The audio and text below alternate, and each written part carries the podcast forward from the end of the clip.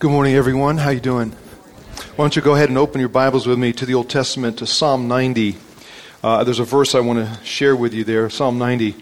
Um, as you all know, as Dave mentioned, we're in a series right now, uh, and it's more than just a teaching series. It's an overall church initiative called All In, in which we're exploring the idea of living life in such a such a generous and sacrificial way that we together increase our spiritual impact on the world around us, locally, regionally, and globally. And uh, if uh, that's, a, all, that's all new to you, you can go online and go to our website and you can read all about it, what the initiatives are, and all those things, and how you can be part of it.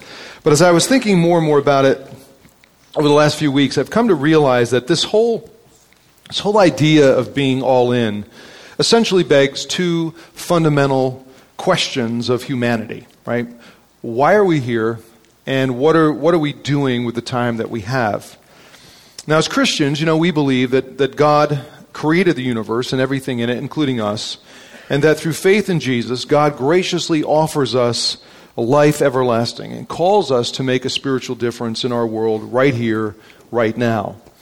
But given the hectic nature of our 21st century existence, uh, most of us tend to operate, I think, on, on cruise control, just kind of blowing through our days, uh, rarely taking time, any time at all, to consider what we're actually doing in and with this thing called life. And so, one of my goals uh, for our All In series has been to try and encourage personal reflection. You know, reflection on, on how we're living, reflection on what we're, we're doing with what we have.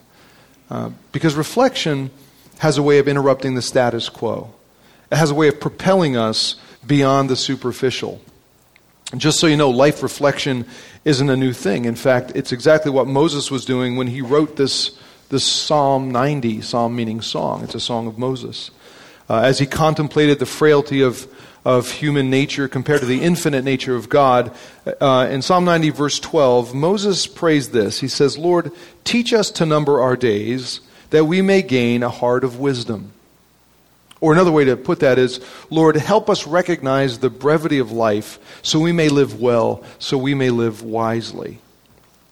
As I mentioned last week, over the course of uh, our All In series, which is, this is week seven, uh, a number of close friends of mine have been diagnosed with life threatening illnesses, and I've officiated the funerals of two others.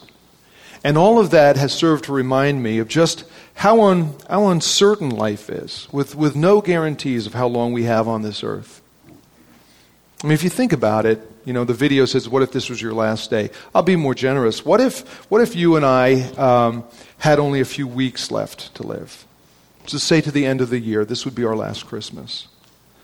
What would that mean for you and for me? I mean, granted, it's a, it's, it's a morbid hypothetical question, but it is founded on the fact that life is brief, it goes by fast. In Scripture, Moses, uh, David, Solomon, Paul, James, they all write about how our days are limited. Uh, David, for example, says in Psalm 39, he says, Lord, let me know how fleeting my life is. Everyone is but a breath, even those who seem secure.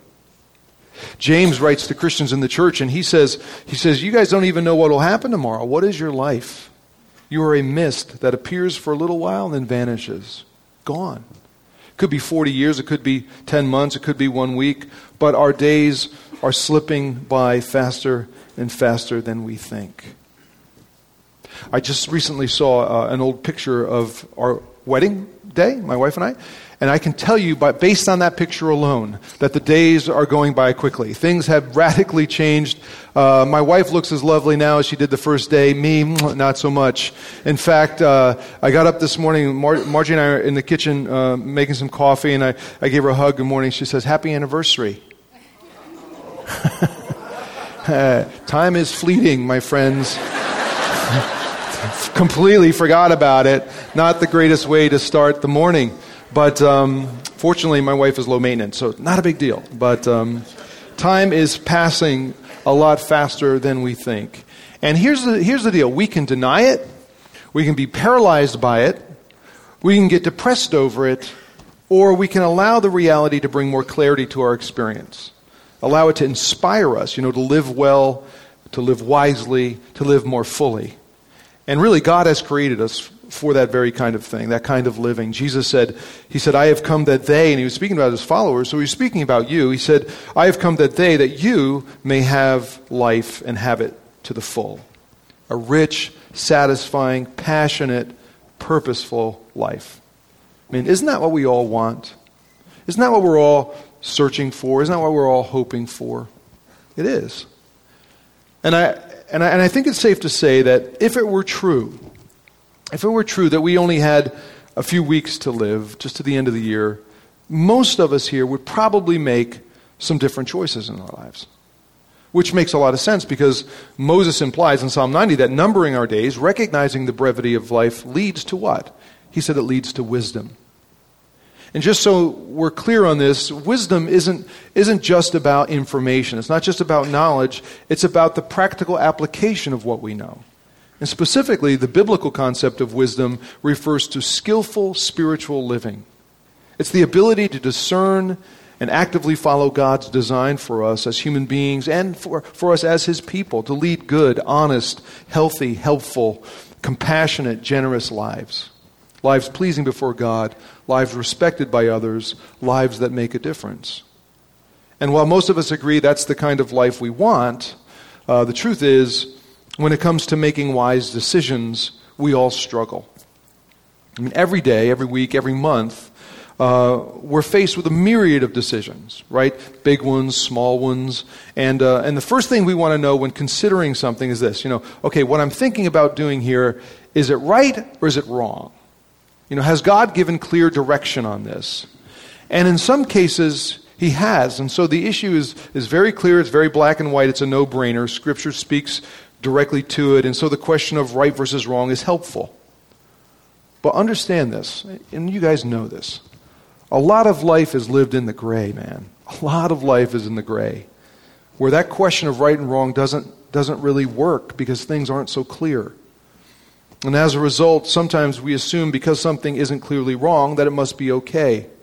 But I suggest that's a precarious assumption and a poor, a poor way to make decisions. You see, when, when the question of right and wrong doesn't really work, doesn't apply, the follow up question then should be this Is it wise? In the New Testament, the Apostle Paul writes to the church, he says to Christians, he says, you, you guys might say, hey, I have the right to do this, that, and the other thing. And he said, it might be true, everything may be permissible. But Paul says, but not everything is beneficial, and not everything is constructive. And living wisely requires we understand that. So, when facing a decision uh, in which the question of right versus wrong really isn't in play, then in light of, in light of uh, past experience, uh, present circumstances, future hopes, in light of advice I'm getting from mature, experienced men and women who I, I value and respect, uh, I always ask myself, okay, is this thing I'm considering wise? Is it helpful? And if not, I don't do it. If it is, then I take action because wisdom isn't measured simply by what you know or what you think, but also by what you do. You guys tracking with that so far? Take Moses, for example. He wrote this song, Psalm, Psalm 90. When you guys know, mostly, most of you know the story of Moses, right? When the Israelites were held captive in Egypt, they were held under the, the tyranny of Pharaoh uh, for many years. God, God, calls Moses to go to the, to the Israelites and then go to uh, command Pharaoh to let his people go, to release them, to free them, right? So Moses does that. He goes to Pharaoh and he says, God says, let my people go. And Pharaoh said, what? He said, no way, man, that's not happening. And, uh, and, and so Egypt gets struck with 10 plagues, the first of which was the Nile River turning to blood. When that happens, it's interesting, Pharaoh just turns and walks away like no big deal. Seven days later, God tells Moses, okay, have Aaron stretch his hands over the Nile and make frogs come up onto the land. And that's what he did, and that's what happened. There was this infestation of amphibians, slimy frogs everywhere on the plasma TVs, in the refrigerator, you know, all over the place. It's, it's, it's really gross to think about. And uh, when it happens, um, when it happens, Pharaoh calls for Moses, and he says, Okay, enough already, enough, enough. This is nasty, this is gross. He says, Pray to the Lord to take the frogs away from me and from my people, and I'll let your people go. Basically, Pharaoh realized that the wisest thing for him to do was to obey God, release the Israelites, and get rid of the frogs. But what's fascinating in the story, and if you remember it, when, when Moses asks him, he says, Okay, when do you want me to pray? You remember what Pharaoh said, how he responded? He, he responds with one word. He says, Tomorrow. I could just imagine Moses was like, What are you out of your mind, man? This is crazy. Look around the frogs. When you, it's nasty. We need to get rid of the frogs. When are you going to humble yourself before God Almighty? And Pharaoh says, Tomorrow. I'll do it tomorrow. In other words, he puts off the work associated with his decision for another day. Now, here, here's, here's the thing. Whenever we read that story, hear that account, I, I think we all pref- prefer to see ourselves more in line with Moses, yeah? You know, but what if in reality, at least in some instances, we have a lot more in common with Pharaoh than we care to admit? Because here's a guy who had the, he had the opportunity to listen and obey God, to help himself, his family, his friends, his entire nation avoid unnecessary problems and pain.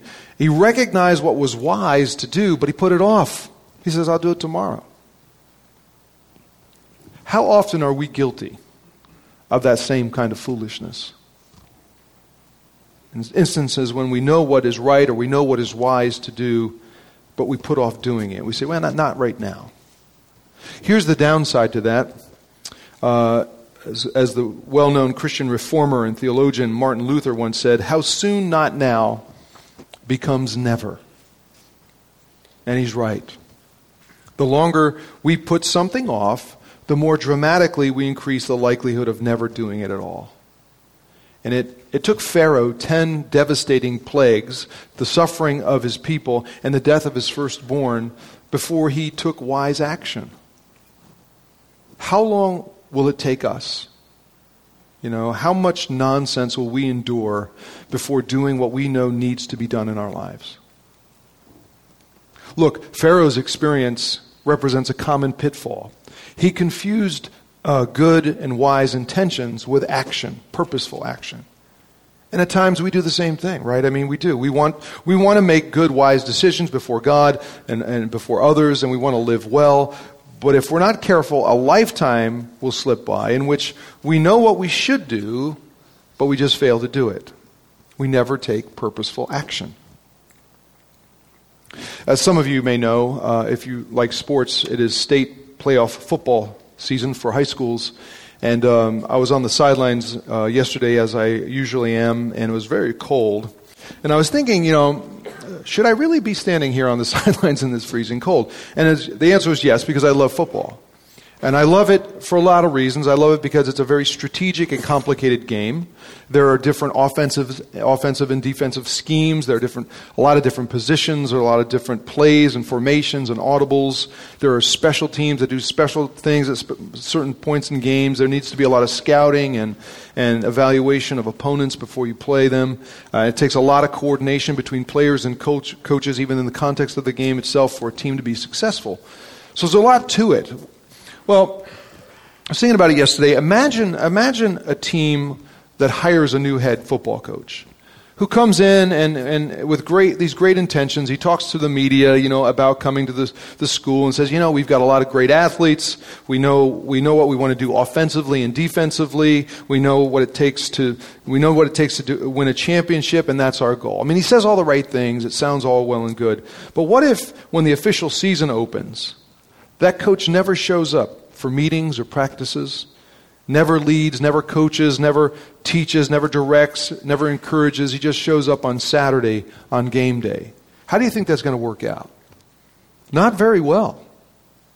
We have, a, we have a, a, a, number of high school and college football coaches here at Parkview, and I can tell you this. You find one on a Sunday morning, you ask them, and they will tell you that good intentions, not backed by purposeful action, won't win championships.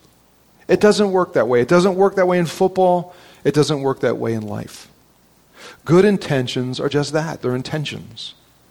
And we usually have them. We usually have good ones for the most part, I think so. You know, we, we, we have good intentions in terms of our education and our careers. We have good intentions for our relationships, our families, our, our children, our finances. And one, one uh, area in particular we have good intentions in has to do with faith, our walk with God. As Christians, we have a lot of a lot of good, wise intentions. We intend to grow and mature as followers of Jesus. We intend to study the scriptures. We intend to pray more, to involve ourselves in ministry, to serve God, to serve others. We intend on being part of a spiritual community in which we pour ourselves into others and they pour into us. We intend on busting out of our, of our comfort zones and doing one of those trips to, to India or Guatemala or wherever else it is. We have good intentions in terms of our generosity because we understand God's call for us to take risks and to give sacrificially to the mission that He has called the church to. And how often do we say, you know, I intend on doing all of those things, but I'll just do it tomorrow? Well known pastor and author John Ortberg years ago wrote a book called When the Game is Over, It All Goes Back in the Box.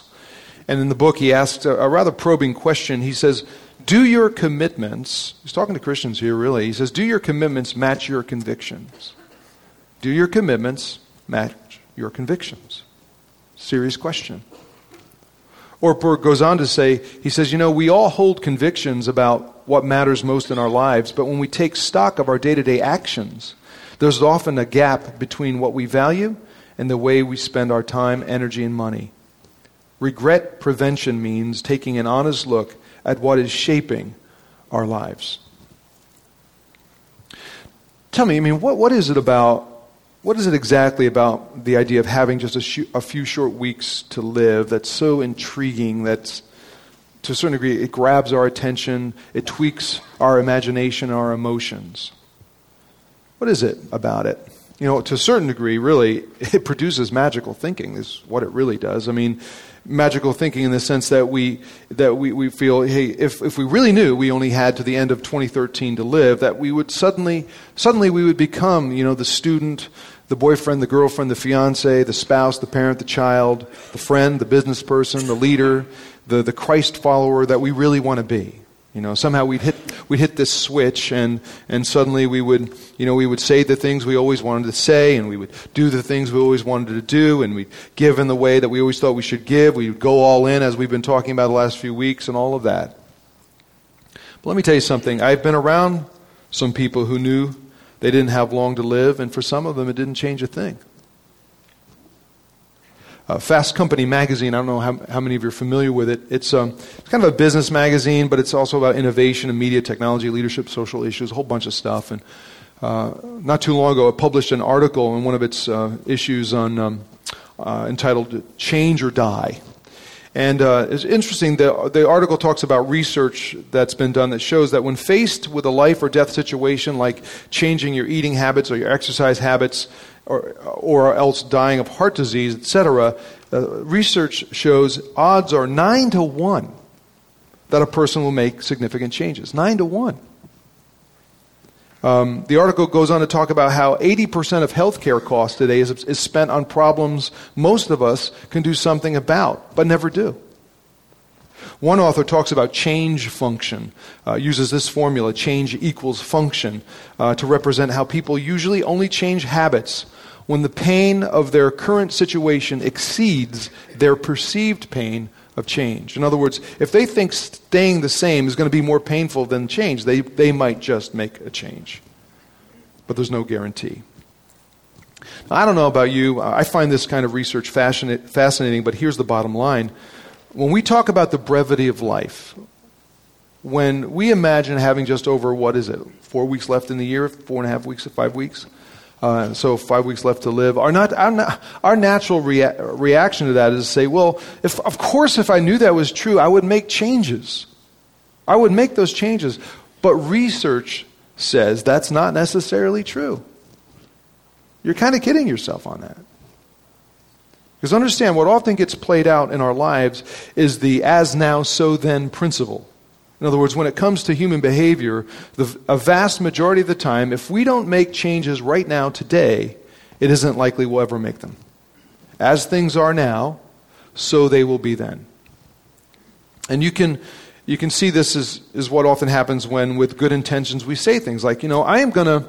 I'm gonna I'm gonna work at being a better student. You know, I'm gonna I'm gonna I'm gonna read more. I'm gonna study harder. I'm gonna take notes. I'm gonna review those notes. But right now, I need to take a nap. I'll, you know, do it tomorrow. Uh, or, Uh, I'm going to work, uh, I'm, I'm going to spend more time with my family because I've been gone a lot, I've been busy, but uh, I'm going to I'm to I'm to be with the family more. I'll start next week though because there's a huge project at work right now. Or here's mine, you know, I'm going to I'm going to exercise more. I'm going to eat better. I'm going to eat right. And I'm going to start tomorrow morning because right now I'm going to slam down this chimichanga, you know, and wash it back with a gu- quart of guacamole and a Diet Coke. You know, that, that's what I need to do right now.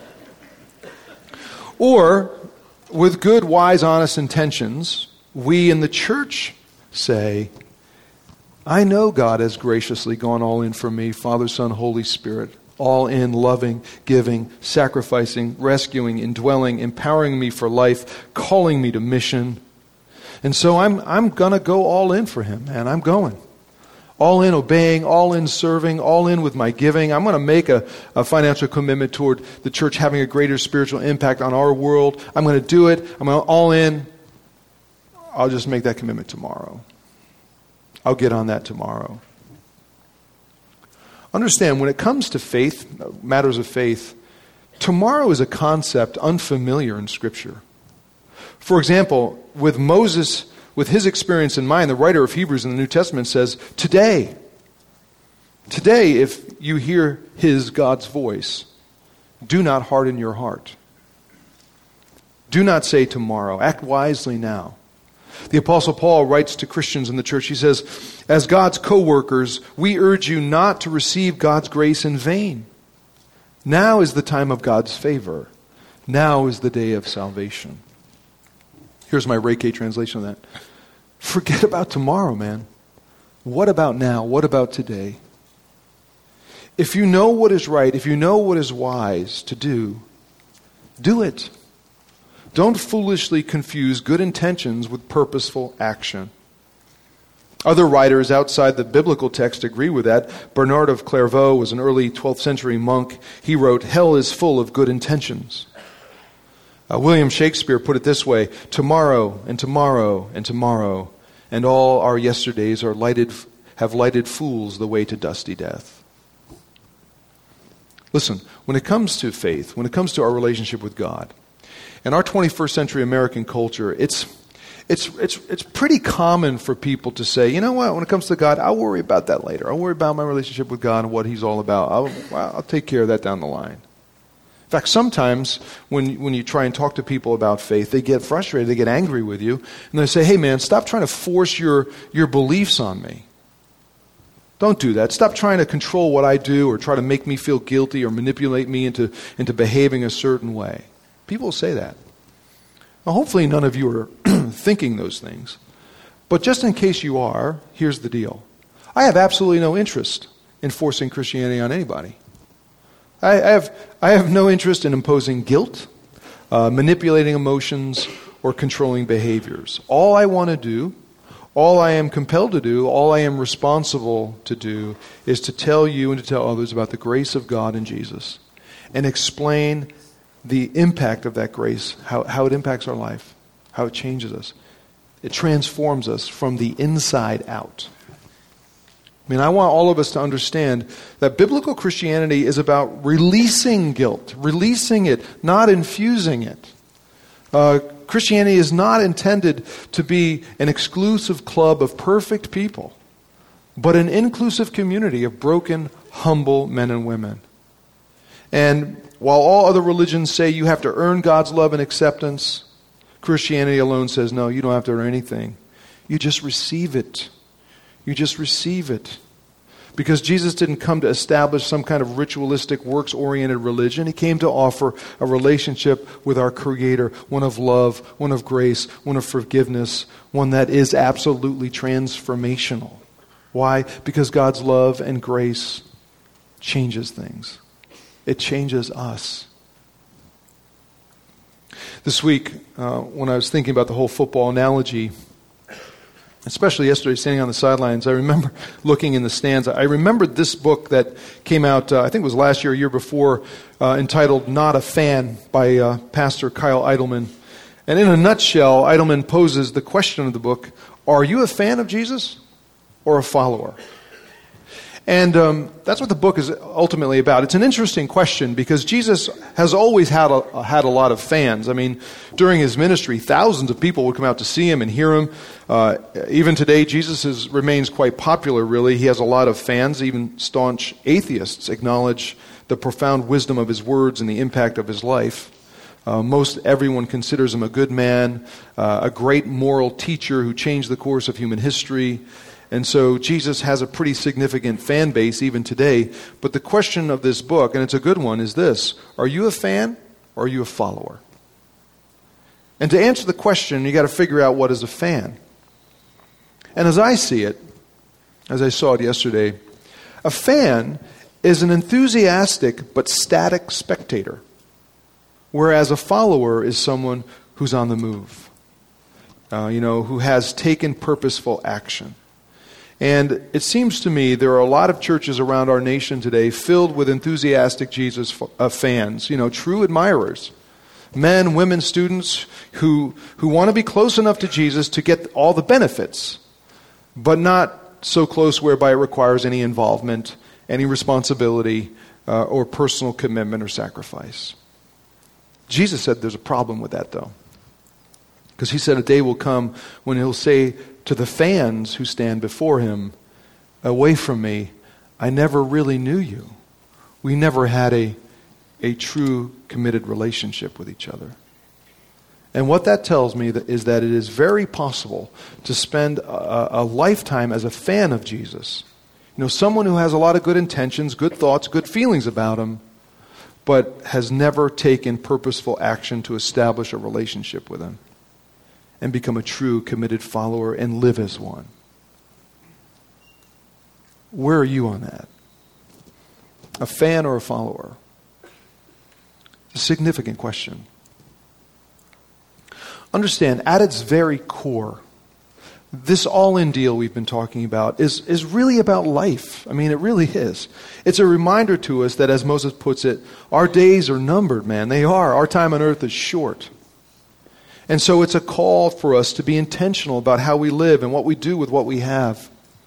It's an invitation to savor every single day as a gift from God and to respond to this God who loves us unconditionally, who in Christ has poured out his grace upon us, and who calls each of us to engage in this mission of, of spiritually impacting our world and to do it now.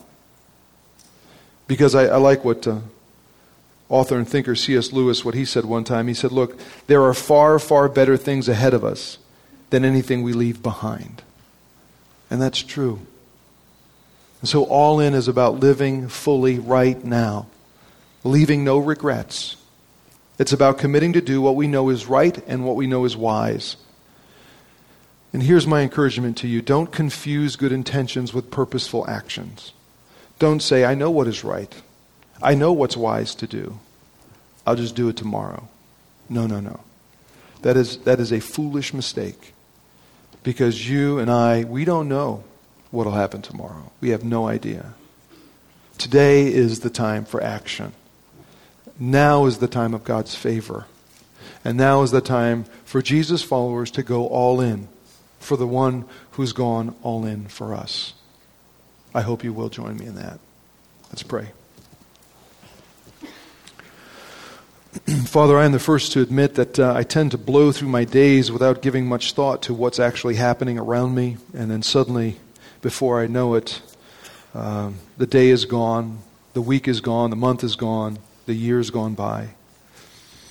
And uh, part of that is a cultural reality, the way we live our lives and with such hectic um, schedules, keeping ourselves so busy, so entertained, that we don't take the time to stop and really think about what is happening with us, what is happening to us when it comes to life. But your word calls us to reflection and to recognize that our days are numbered, that life is short, like a mist, here one second, gone the next. And you've encouraged us to make the most of the opportunities that we have, to be the kind of people you call us to be, to be those who, who care about the poor and who, uh, who rescue the captive, who um, reach out to the sick, who um, bring the truth of grace to the lost, the news of Jesus. I pray, Lord, that we would be people who aren't just about good intentions. That we wouldn't be people who just are about putting off today and saying we'll do it tomorrow. But in, instead, we would be people of purposeful action today. We're not just fans, Lord. I pray that we would be true followers, committed to you and to the mission you've given us. And that our worship wouldn't just be about empty words, empty lyrics of tunes, but our lives would, would demonstrate true commitment and how we serve, how we love, and how we give. For you are a good God who loves us with an everlasting love and who in Jesus has given us everything. And so we worship you today. Receive our commitment. We love you in Jesus' name. Amen. Let's stand and sing, shall we? So uh, here, here's the thing. You know, as a church, we're not just about standing around talking, talking about changing the world, impacting the world. We don't have just a lot of good intentions. We want to actually do something. That's what All In is about. That's why we're asking everyone who considers Parkview home, if you're a believer in Jesus, to come all in with us, 100% participation. And, uh, and it's not too late to do that. You can fill out a, a commitment card today and drop it in a box, or, or during the week, you can fill it out online. It's a two year commitment for our church to make a serious, serious spiritual difference in our world, locally, regionally, and globally. And uh, that's what we're anticipating doing. So I want you to be part of it, okay? Don't say tomorrow. Don't say next week, next month. Now's the time. Today's the, the day of God's favor. Uh, also, hey, have a great week of Thanksgiving this uh, Thursday. For those of you who helped us plan our 27th annual free community dinner, I appreciate it. We've got turkeys cooking. I was drooling all week. Actually, went down one day just at the right time. They were pulling turkeys out, and I got to pull some of the scrapes out of the bottom of the pans. I just want to serve, folks. I just want to serve. That's what I'm, that's what I'm saying. So, uh, but a lot of you have made that possible by donating turkeys. Some of you are going to be here, donating time to make those who have no place to go or no resources by which to, to uh, uh, celebrate the holiday to feel at home. And it's a good thing. So thank you for that. And then the only other thing I just want to mention look, if you're here and this whole thing about Christianity is still new to you, or maybe you, you come from a background where it was all about guilt and it was about, you know, fear and all those things, understand Jesus wasn't about that. It's all about God's grace. And all you do is you don't earn anything, you receive it. That's what it means to be a follower of Jesus. And when you do, when you understand that, and you, you accept Christ and you choose to be a follower of His, it changes you from the inside out.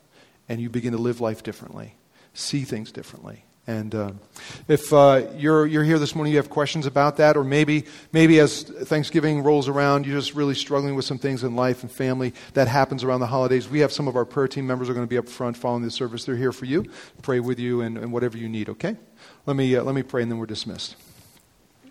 Now, Father, I pray that as your church leaves this building once again, as we go back out into our world, will we go with a great sense of purpose? May we go as true followers, not just fans but true committed followers. May the way that we live, may the way that we serve, may the way that we give reflect that commitment to you and to the mission you've given us as a church. And now may your hand of grace and peace rest on your people. I ask this in Jesus' name. Amen. Thanks for being here. Happy Thanksgiving. We'll see you next week.